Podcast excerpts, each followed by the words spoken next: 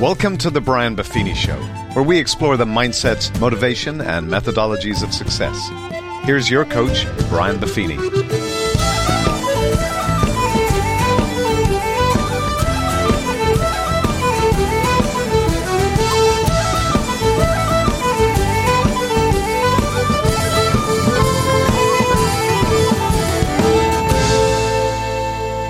Top of the morning to you. Welcome to the Brian Buffini Show. Thanks for joining.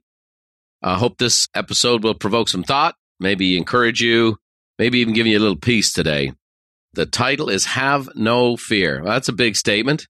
Ultimately, an impossibility, but if we can reduce fear, if we can reduce the grip of fear, if we can take away the anxiety that comes with fear and realize what we're experiencing, I think one of the big things is it's very hard sometimes to be in tune with yourself and know what you're experiencing.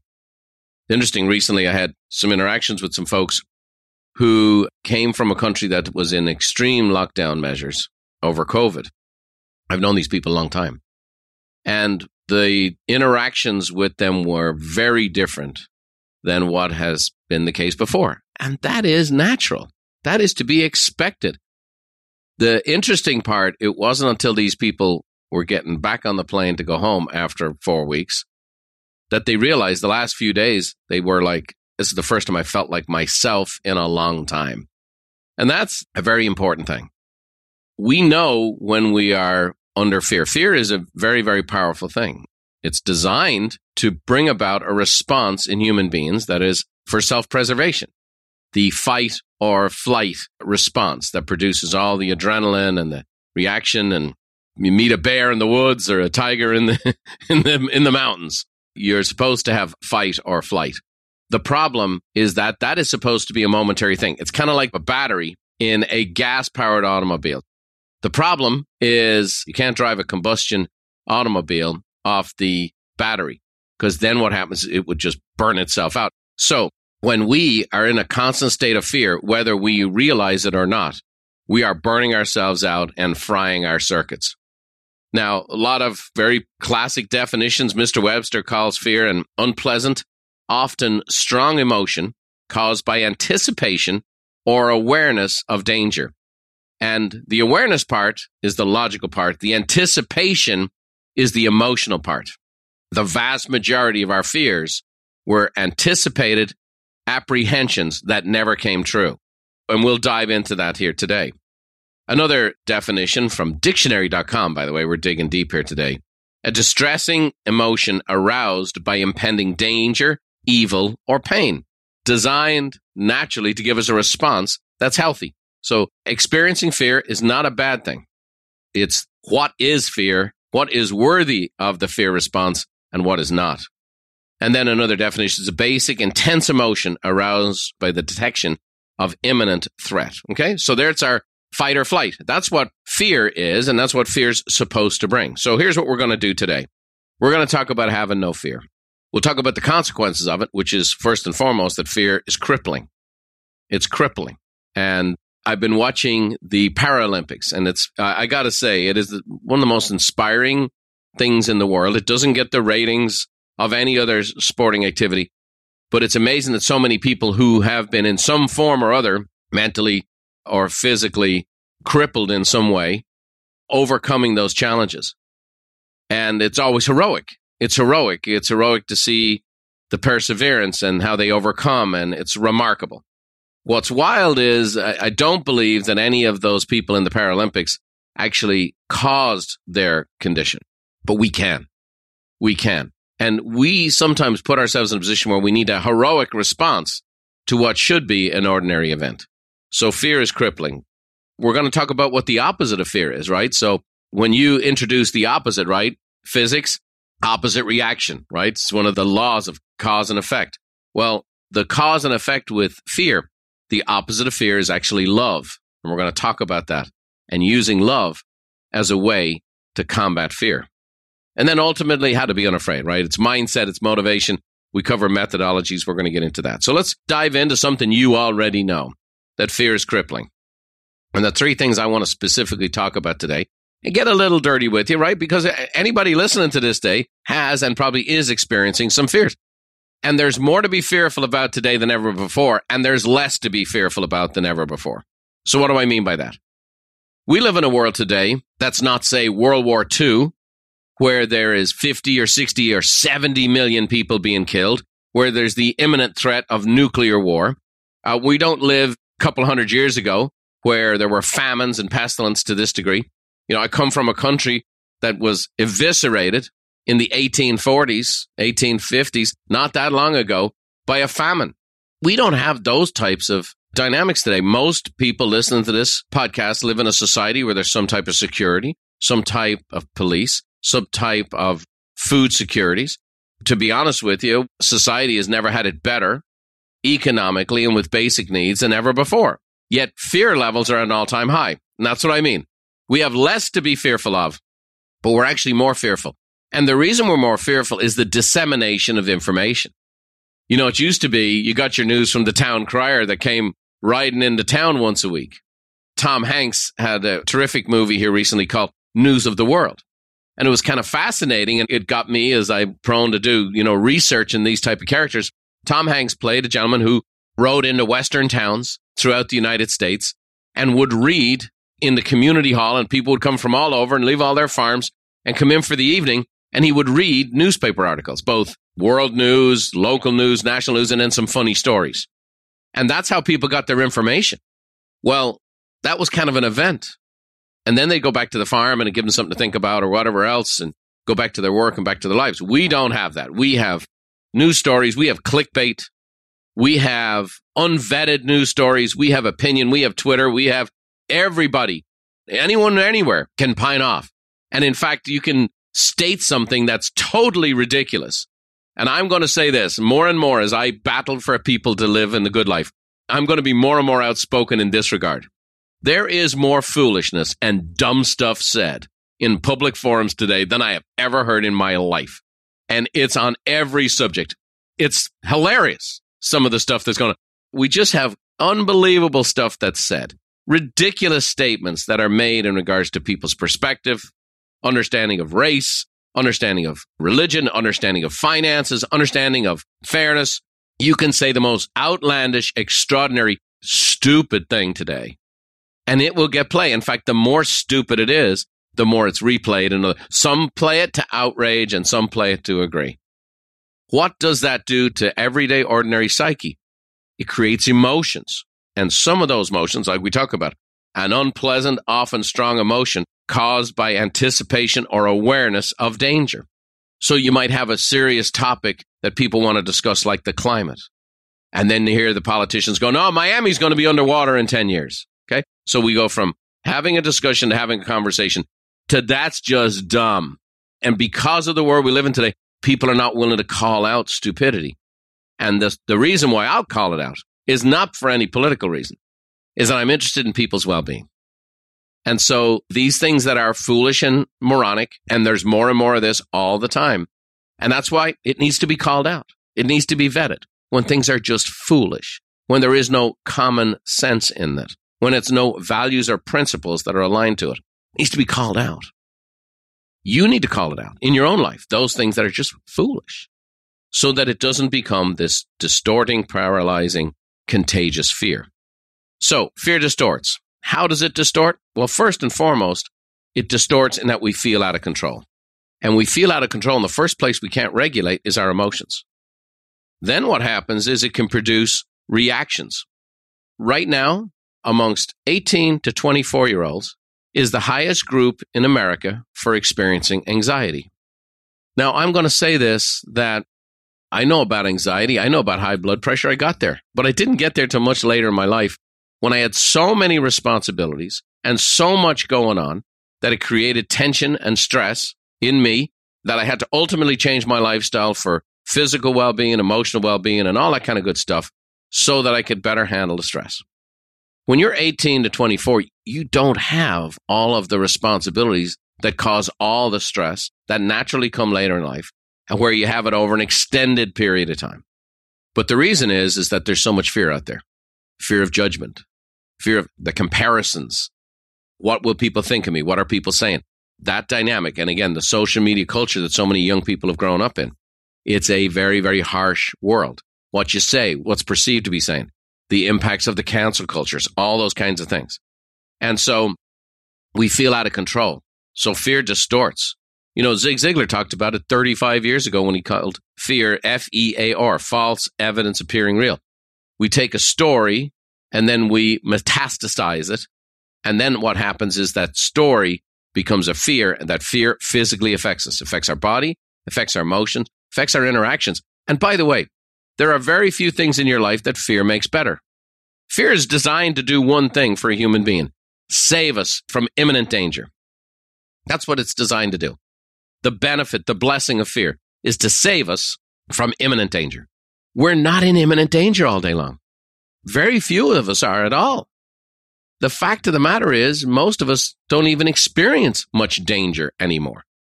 But fear is rampant and it distorts things. Les Brown said, Too many of us are not living our dreams because we are living our fears. And that's what happens. So the fears become a dominant emotion. Why? Because fear is far more aggressive of an emotion than aspiration is. Fear is more aggressive than hope. So I set a goal, I have a desire, I have this ambition, I have this hope, I'm wishing for the best, hoping for the best, want to pursue it, but I have this crippling fear. Let me say this you're going to listen to the fear. So we have to be aware of it. Lao Tzu said, There is no illusion greater than fear. That's why it distorts things. Mark Twain said, Worrying is like paying interest on a debt you might not even owe.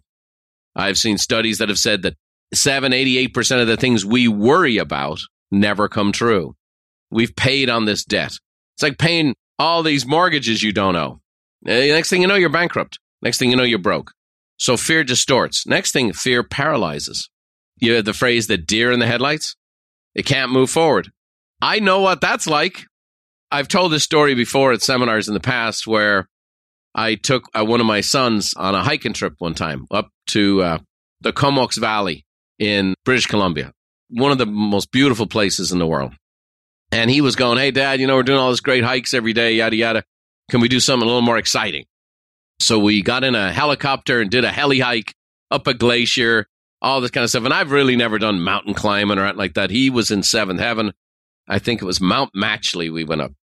And long story short, we're trained on what to do and how to do it and how to climb. It wasn't like sheer face climbing, but there were times it was a bit iffier than others. And we had to go over a crevice, a crevasse, I guess they call it.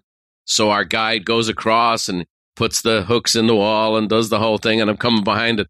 He just says this. He goes, Hey, no matter what, no matter what happens, whatever you do, just don't unhook. Don't unhook. Right? Okay. That's simple enough. So I'm following along, following along. And my son goes across the crevasse. I'm next. I go behind him. It's pretty steep and there's a pretty sheer drop, a couple thousand feet, it looked like. So we do this thing. We're all fearful, but it's kind of exciting. And as my son is going up this steep kind of face that's covered in ice, he slips. I slip, and now the rope becomes taut. And my thought, my fear was, oh no, I'm going to pull my son down. So I made a fearful decision.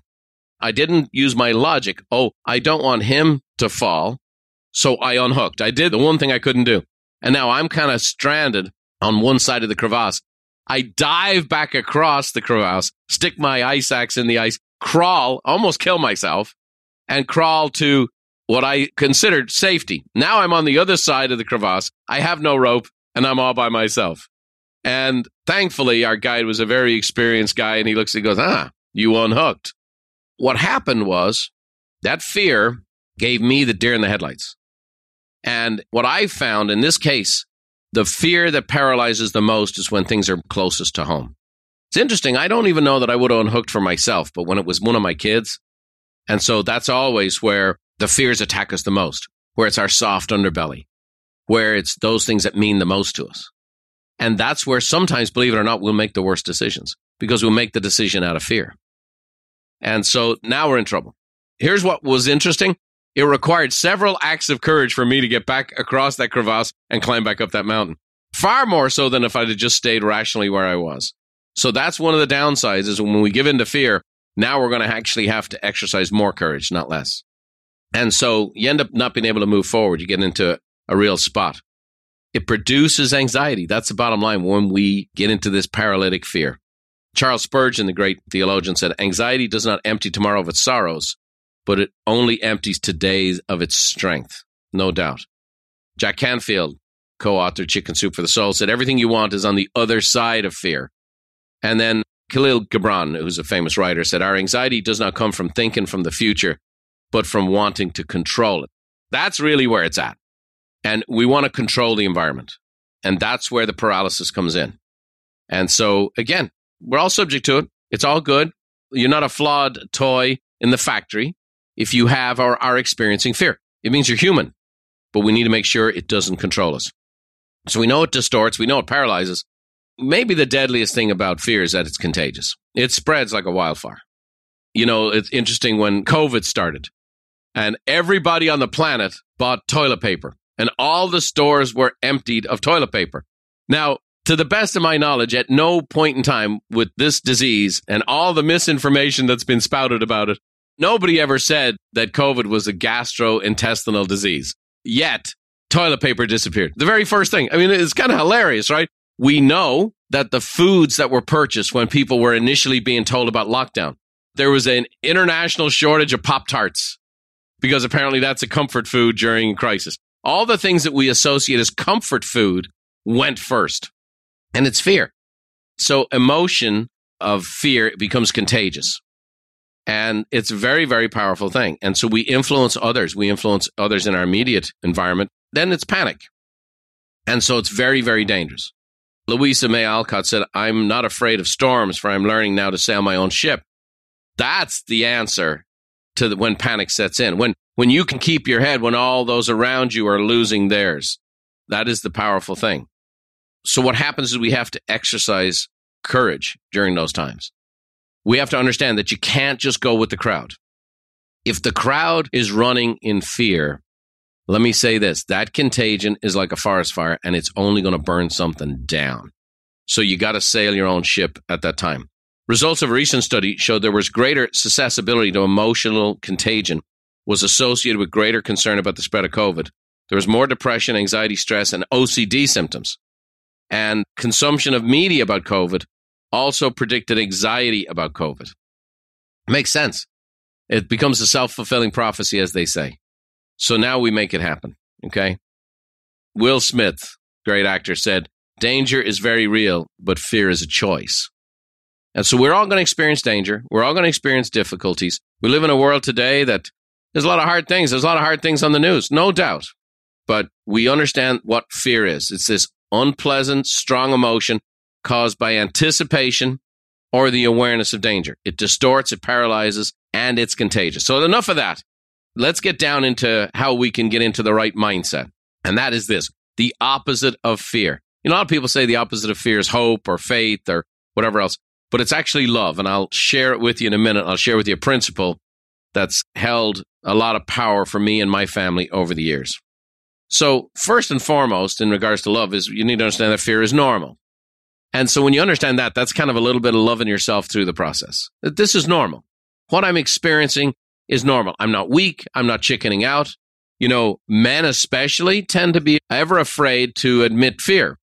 But the fact of the matter is, it's just normal. Everyone experiences it. It's like picturing a rainstorm. Everybody's affected by the rainstorm, but you have some choices inside the rainstorm. You can walk in and just get drenched. You can put up an umbrella. You can get in your car. You can go into your house. There's a lot of things you can do. We're all going to experience it. Fear can be the spark for something good. Okay. So it can actually be an ignition to get you going. We'll talk about that. And then we'll get into the details of specifically why love is the opposite of fear and actually is the number one tool to defeat fear. So let's talk about it. Fear is normal. Okay. You actually need a little fear in your life just to operate, but we just need to take charge of it. Okay. You know, hey, I'm afraid I'm going to go bankrupt. Great. okay. Well, rather than obsess about it, like, what do I need to do? Maybe that'll get you on the motion of putting a budget together, maybe controlling your expenses, maybe increasing your income, maybe launching a business. Okay, great. I got a bad diagnosis from a doctor. I'm fearful for my health. Okay, let that be the initiator, right? Like we were going to talk about this spark. All right, I'm going to get on a diet. I'm going to get some exercise. I'm going to do some old things like that. I was told a number of years ago, Brian, you go, you're a young man to be having high blood pressure. I said, great, I'm going to do something about it. So, fears are nothing more than a state of mind, according to Napoleon Hill. We need to understand it's a state of mind around a circumstance. The circumstance is real. What we do with that circumstance is everything. Robin Sharma said, being scared is part of being alive. Accept it and walk through it. And then Gerald Jampolsky, who's a psychiatrist, said, fear and love can never be experienced at the same time. It is always our choice as to which of these emotions we want. It took me a long time to understand that fear and love were actually at the opposite ends of the spectrum, and that I needed to embrace love at times of fear. As I mentioned, fear can be a spark. You can use it in a positive way to move forward, propel you forward, get things going. Zig Ziglar said fear has two meanings forget everything and run, or face everything and rise. Okay. The choice is yours. Zig was always known as the positive motivator. You know, Zig spoke on fear a lot. And you know why? Because he knew fear was a demotivator for people. And some of his best stuff that I've ever listened to was on fear. So again, he had false evidence appearing real. And he goes, forget everything and run, another acrostic, or face everything and rise. Eleanor Roosevelt said, you gain strength, courage, and confidence by every experience in which you really stop to look fear in the face. Powerful. Dr. Charles Glassman said, Fear and anxiety many times indicates that we are moving in a positive direction, out of the safe confines of our comfort zone and into the direction of our true purpose. So, what's he talking about? He's talking about the anticipatory fear of pursuing a goal or a dream. And that's the kind of fear that I want to embrace, and that's the kind of fear I want to have. Starting a new business, starting a new venture, pursuing a goal, doing something I haven't done before. There's an apprehension to it. There's a little fear to it. That's the healthy kind that propels you towards more of the good life. It's not always the great life. There's a little bit of fear to go through, to break out of your comfort zone. That's the good stuff.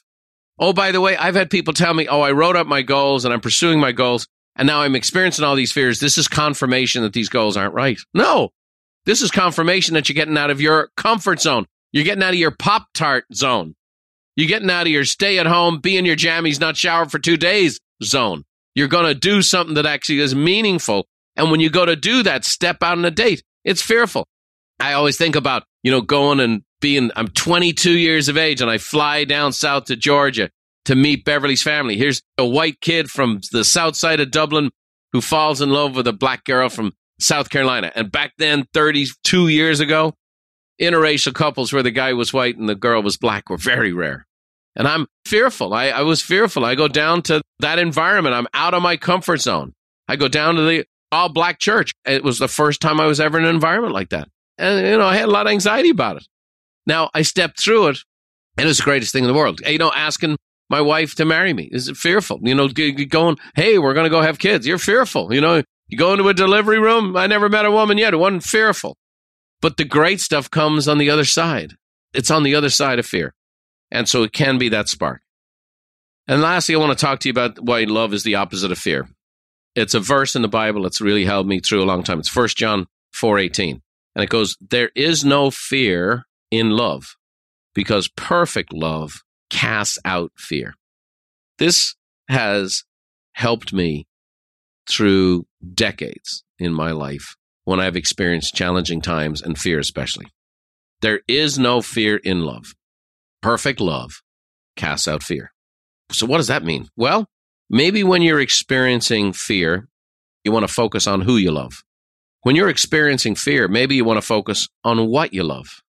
And maybe when you're experiencing fear, you want to focus on who you're loved by. So, who do you love? What do you love? And who are you loved by? And even in an instant fear or a short fear, or, hey, this is difficult, this is challenging, I'm nervous, scared, or I'm, I'm all the way to the wall here, this would be the mental cue. Because perfect love casts out fear. There is no fear in love. So here's your technique. And it's more than that, it's rooted in deep, solid principle. Focus on who you love when you're feeling fear. Focus on what you love when you're feeling fear. And focus on who you're loved by when you're feeling fear. So we talked about how fear is crippling, and we talked about how love is the opposite of fear. But fear is normal. It can be a spark for you to get going. and how love is really the opposite of it and how it actually works. Lastly, be unafraid. How do you, how do you live in this state? Well, three things. Be rational, be brave, and here's the fun part. Be curious. So, be rational. First and foremost, when you're experiencing fear, name it. You may not know initially you're fearful. You may be agitated. You might be frustrated. But first and foremost, name the fear. Try to get yourself into that rational space where you don't worry about things that might never happen. Okay? Helen Keller said, avoiding danger is no safer in the long run than outright exposure. The fearful are caught as often as the bold. Joyce Meyer said, when we face our fears, we can find our freedom. Absolutely. And then Cheryl Strayed said, fear to a great extent is born of a story we tell ourselves. Now, in episode 299 of the Brian Buffini show, I covered the stories we tell ourselves and how that all works. And I would encourage you to listen to that episode many times because that will be a great setup for this. Because those stories we tell ourselves ultimately is the breeding ground for many of the fears we have. So be rational. So engage the mind. Next, be brave. You got to face the fear. When you face fear, you conquer it. It diffuses it. It just does. When you move forward in the face of fear, it diffuses it. Feel the fear and do it anyway. That was Eleanor Roosevelt. Nelson Mandela said, I learned that courage was not the absence of fear, but the triumph over it. The brave man is not the one who does not feel afraid, but he that conquers that fear. Dale Carnegie said, Do the thing you fear to do and keep on doing it. That is the quickest and shortest way ever yet discovered to conquer that fear. And then Mary Anne Radmacher said, Courage does not always roar. Sometimes courage is the quiet voice at the end of the day saying, I will try again tomorrow. Good stuff. Good stuff. So we want to be rational. You want to be brave. And here's the thing you are brave. Think about the things you've overcome in your life. Think about the challenges you faced. And then to be paralyzed by some small fear or fear of what someone might say or think or do or the neighbors or your family of origin or whatever. Be rational, be brave. The third part, be curious. Replace that fear with curiosity. And I just think what it does is it gives us a chance to discover. I'm going to discover something about myself right now. I'm going to discover maybe I have more to me than I thought. I'm going to discover more about this situation. I'm going to discover why does this produce fear for me, and I'm going to discover why is it important to me. I'm going to find out the facts about the situation I'm facing or the thing that has me fearful. And next thing you know, I don't have to believe somebody else's story. Episode 299 is the story we tell ourselves. Every other episode is about the stories we're told and our interaction with it. And so we have to do a little bit of homework, okay? Marie Curie said, Nothing in life is to be feared, it is to be understood. No doubt. Walt Disney, when you're curious, you find lots of interesting things to do. Interesting and so exciting. And then it's growth focused as opposed to fear and shrinking. Okay? Powerful.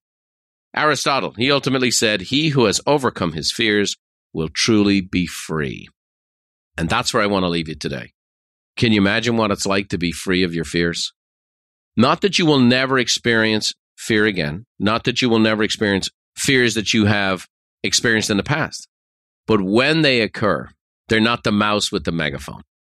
So here's this little fear. It's a little mouse, but has this giant megaphone that produces this huge reaction that either paralyzes you, that either has you act in a certain way, interact in a certain way, get small, get angry, get frustrated, get anxious. No, no, you realize it's a mouse and that's just a megaphone. And the megaphone goes away when you are rational, brave, and curious. So, food for thought here today. Not the cure for all fears and for all mankind in a 35 minute podcast. I don't believe that's the case. But hopefully, some food for thought. Hopefully, in your pursuit of the good life, you'll listen more to love and less to fear. Listen more to your ambition and hope and less to fear. Go back to those things who you love, what you love to do, and ultimately who loves you. Because perfect love casts out fear. And with that said, I'm going to transition over to someone I love very much, who loves me very much. It's my 90 year old mom, Therese Buffini, who has an Irish blessing for you. And listen to it today. Listen to it today with a fresh set of ears, because it's ultimately the great affirmation, if you'll listen to this Irish blessing, that diffuses fear and gets you in a state of love. Hope you enjoyed today's show. We'll see you next time. God bless. May the road rise up to meet you, and may the wind always be at your back. May the rain fall soft upon your fields, and the sun shine warm upon your face. And until we meet again, may God hold you in the hollow of his hand. See you next time.